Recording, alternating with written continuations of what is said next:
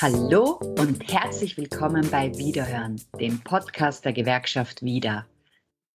Den einen Geburtstag am 21. Dezember, den habe ich verschlafen auf der Intensivstation. Und am 23. Dezember bin ich erwacht. Das sind also dann meine zwei Geburtstage. Unser heutiger Gast, Christian Hofmann, hat eigentlich am 21. Dezember Geburtstag. Doch seit einem Jahr feiert der 48-jährige Eisenbahner aus Niederösterreich auch am 23. Dezember. Denn das ist jener Tag, an dem er im Jahr 2020 nach einer Corona-Infektion aus sieben Wochen Tiefschlaf wach wurde. Wir sprechen mit Christian über seine Zeit mit Long-Covid und wie es zurück ins normale Leben geschafft hat.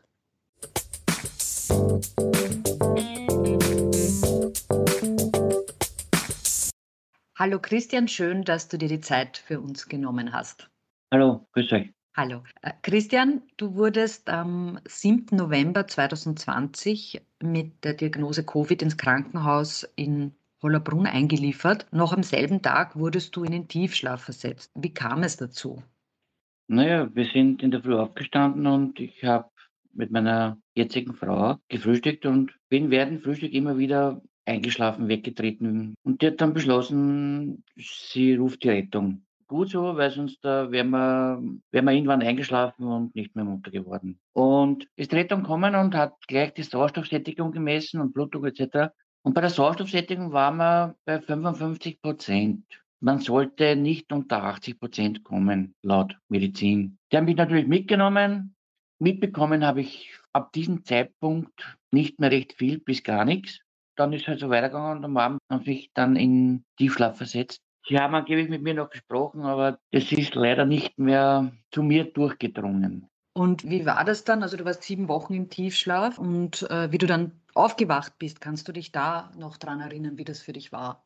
Ja, und zwar war es so, ähm, sie haben mich zwischenzeitlich probiert zum Munterwerden aufwecken, wie immer das genannt wird. Ja. Da habe ich gehustet und gespuckt. Das ist mir in Unterbewusstsein klar worden, bekannt worden. Dann haben sie wieder in Tiefschlaf versetzt weil es nicht gut war. Dann haben sie gesagt, weiter bis am 23. Dezember. Da haben sie das Ganze nochmal probiert und da hat es geklappt.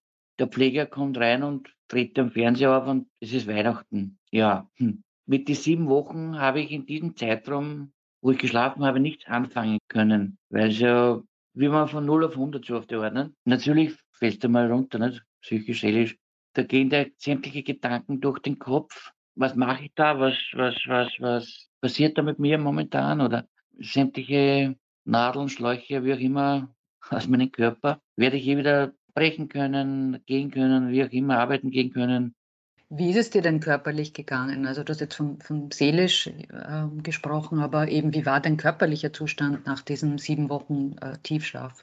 Körperlich geht da gar nichts mehr. Also der Muskel baut so schnell ab, man kann nicht einmal eine Fernbedienung betätigen. Ja. Das war die schlechteste Zeit zwischen munter werden und den Luftreinschnitt. In diesem Zeitraum kannst du nicht sagen oder bedeuten, weil Muskulatur schwach ist und mit dem Reden war es durch den Luftreinschnitt auch nicht möglich. So ist so, dass, dass man da nicht gut drauf ist, sagen wir so. Ne? Wie hat da das Umfeld äh, reagiert? Konntest du Besuch überhaupt empfangen? Das erste Mal am 31. Dezember. Und da aber nur durch äh, einen direkten Draht zu der äh, Teilungsleiterin, weil es vorher immer nur gesagt, na, geht nicht, geht nicht.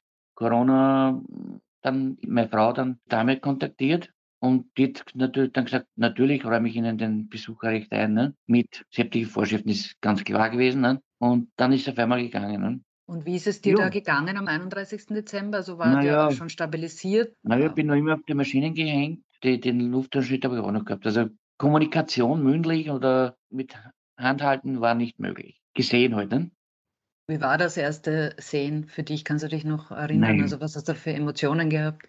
Ganz starke Emotionen, sage ich jetzt mal, ja. Wie ging es für dich dann weiter im Spital? Also du warst noch auf der Intensivstation. Wie, wie waren die nächsten Tage, die nächsten Wochen? Also ja. Wie gesagt, am 4. ist dann der, der, die Luftreinschnitt zugemacht und dann hat man schon leise sprechen können, zumindest. Und von da an, wenn du dich verständigen kannst, zumindest mündlich, ja, geht es schon mal ein bisschen bergauf. Ne?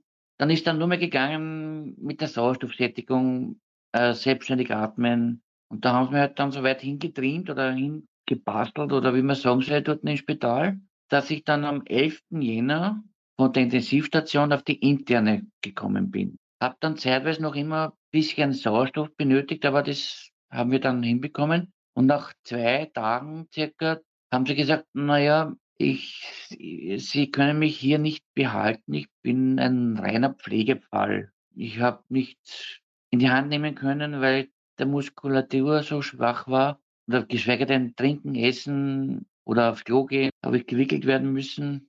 Da versetzt man sich dann in ein Baby hinein, mhm. punkto gedankenmäßig. Das heißt aber, äh, du wurdest vor vollendete Tatsachen gestellt, dass du dort nicht mehr bleiben kannst auf dieser Station. Wie ging es dann weiter? Zu diesem Zeitpunkt haben sie jedes Bett benötigt im Spital, nicht? Weil da war ja ziemlich große Andrang um die Betten. Ja gut, die Reha-Station haben alle zugehabt wegen Corona und jetzt haben wir gesagt, naja, was bleibt über? Die Rehmob in Klosterneuburg ist noch nicht ins Leben gerufen worden, welche für Covid-Patienten ge äh, gewesen wäre. Äh, jetzt ist mir überblieben eigentlich nur mehr das Pflegeheim. Ja? Sie haben mir vorgeschlagen, wohin und dann haben sie gesagt, Hollerbrunn oder Tulln. Und dann habe ich mich für Tulln entschieden. Weil, und dann mhm. bin ich dann am 18. halt drüber und bin dann aufgenommen worden als erster Patient nach deren Covid-Problemen, ja, dort im, im Heim, weil die waren am 23. Dezember zugesperrt und ich war der erste Patient am 18. Jänner. War ich sehr, sehr dankbar und natürlich musst du dir das, das Pflegeheim selber zahlen. Ne? Da 80 Prozent von deinem Gehalt wird dann abgezogen, damit du das finanzierst. Ne? Wie ja, lange warst du dann dort? Von 18. Jänner bis am 31. März. Also vor Ostern habe ich gesagt, will ich nach Hause. Und die haben mich so weit hingebracht, dass ich zumindest mit Krücken gehen kann und zu Hause habe ich mir dann äh, natürlich eine Physiotherapeutin und, ein, und eine Psychologin weiter geleistet, weil ich es benötigt habe. Ja. Bin dann bis am 27. April zu Hause gewesen und wir sind dann, meine Frau und ich, sind dann äh, auf Althofen in Kärnten auf Reha gefahren, gemeinsam. Nach drei Wochen sind wir nach Hause und dann habe ich mir wieder eine Psychologin und eine Physiologin organisiert. Dann hat es geheißen, ich habe Unterstützung von der BVIB bekommen die hat gesagt, ich soll nochmal auf Reha fahren oder wäre gut, weil ich habe so viele Träume gehabt, nicht schöne Träume, ja. Müllverbrennungsanlage, Container, Menschen sind weggekommen, wohin wohl. Ne? Solche Träume habe ich gehabt und die habe ich nicht verarbeiten können alleine. Jetzt haben sie vorgeschlagen, ich soll auf eine neurologische Reha fahren, damit ich das verarbeiten kann. Damit die sieben Wochen Tiefschlaf hm, habe ich auch nichts anfangen können. Ne? Was war da, was ist da, was könnte gewesen sein, wie auch immer. Solche Fragen tauchen dann auf. Ne?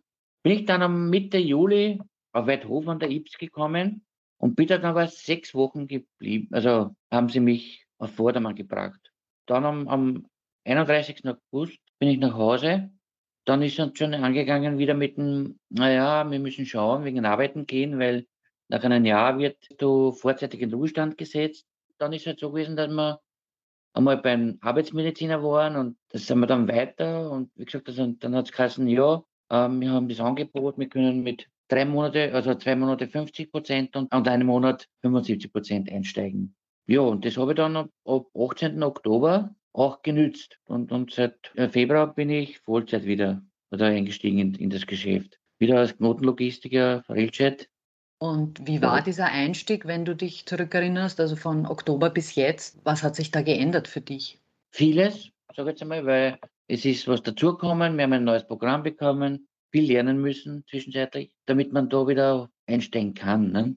Im Endeffekt ist es so, dass es wieder halbwegs funktioniert, aber es sind noch immer hm, Schwindelanfälle hier äh, vorhanden. Ja? Beispiel vom Bett schnell aufstehe oder umdrehe, kommen zu Schwindel, also wird man leicht schwindelig. Ja? Dann hätte ich probiert, einen Neurologen zu kontaktieren, den einzigen Long-Covid-Neurologen, was es gibt in Österreich. Aber da ist so, dass man da keinen Termin kriegt vor Juli, August. Entschuldigung, dass ich unterbreche. Du hast erzählt, eben du hast äh, das Pflegeheim äh, selbst finanziert und vieles, was dann gefolgt ist, äh, nehme ich an. Also das ist ja, ja. Äh, ein sehr großer finanzieller Aufwand. Äh, hast du da Unterstützung bekommen? Äh, wie hast du dir das leisten können? Naja, es ist, Ganze ist ausgeweitet bis auf 10.000 Euro bin ich gekommen. Ja.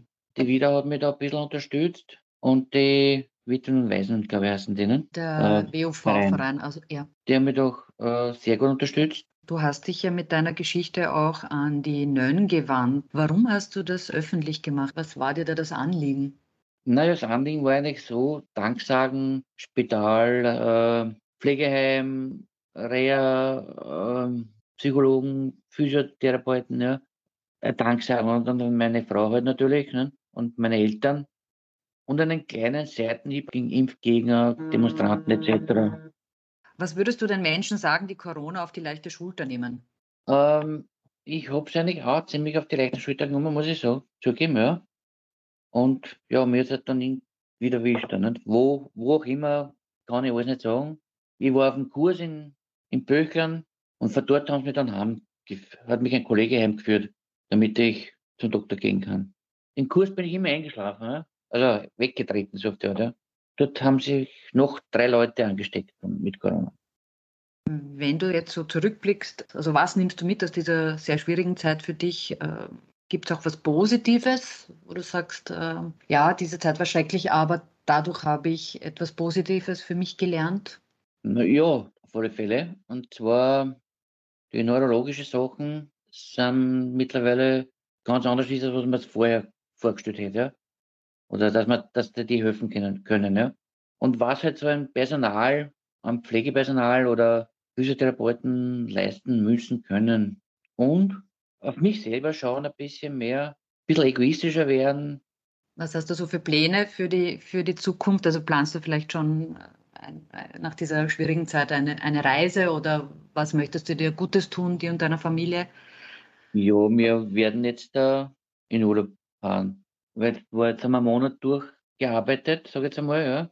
Und da sieht man ja dann ungefähr, wie es dann geht. Nicht? Und das ist halt schon, ist schon viel gewesen. Nicht?